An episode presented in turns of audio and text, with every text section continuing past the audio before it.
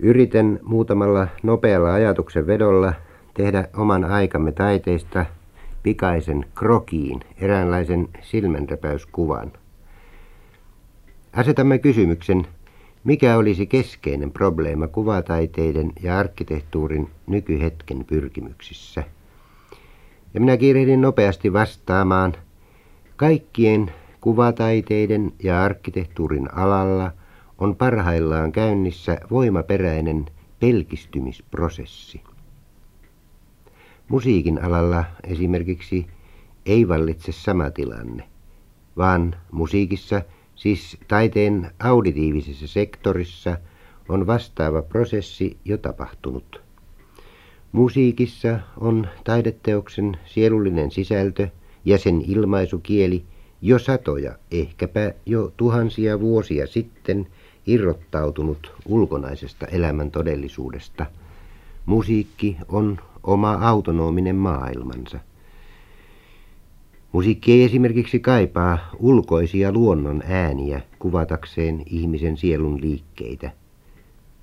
Lieneekö siitä huolimatta sellaista sielun sopukkaa, jota absoluuttisen musiikin kieli ei pystyisi kuvaamaan pelkillä sävelillä? Ja tämän me täysin hyväksymme. Asenteemme kuvataiteisiin on sen sijaan perinteellisesti kokonaan toinen kuin musiikkiin nähden. Täsmälleen vastaavanlaisissa asioissa visuellien taiteiden eri aloilla vallitsee eroavien mielipiteiden jyrkkä ristiaallokko.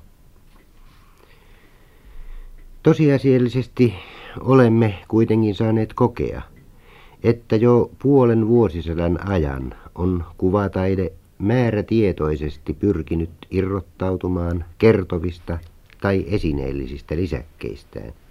Kuten musiikki, se pyrkii luomaan oman autonomisen, empiirisistä havainnoista enemmän tai vähemmän vapaan ilmaisuaparaatin. Kuvataide on ikään kuin siirtymässä äänifilmistä mykkään filmiin ja sen kautta syvemmälle omaan sielun maisemaansa. Voisi myöskin sanoa, että kuvataiteen oopperamusiikki on luovuttamassa laajoja alueita kuvataiteen absoluuttiselle musiikille, tahtoo sanoa viivojen, värien ja rytmien pelkistetylle taiteelle. En luule, että kuvataiteen historia on koskaan aikaisemmin kokenut sellaista järkitystä kuin mihin se suunnilleen tämän vuosisadan alussa on joutunut. Tokkopa musiikin historiassa edes sellainen vallankumouksellinen titaani kuin Beethoven aikanaan järkytti musiikin muureja siinä määrin, kuin meidän päivinämme kuvataiteiden ja arkkitehtuurin alalla ovat tehneet, sanokaamme, Kandinsky, Braque, Mondrian, Picasso, Paul Klee tai Le Corbusier. Eikä ole mielestäni ihme, että yleinen mielipide ja vanhoillisuus esittää vastalauseensa yhä edelleen, usein jopa hysteerisissä muodoissa. Myöskin arkkitehtuuri on viimeisten vuosikymmenien kuluessa kulkenut läpi samanlaisen kiirastulen kuin sen sisaret, maalaustaide ja kuvanveisto. Kehityksen tuli on polttanut historialliset koristerääsyt sen ympäriltä. Nykyhetken arkkitehtuuri seisoo pelkistetyssä alastomuudessaan, puhtaana ja lujarakenteisena. Nykyajan arkkitehtuuri rakentuu pelkälle suhdeharmonialle. Se on askeettista sekä eksteriööriin että interiööriin nähden.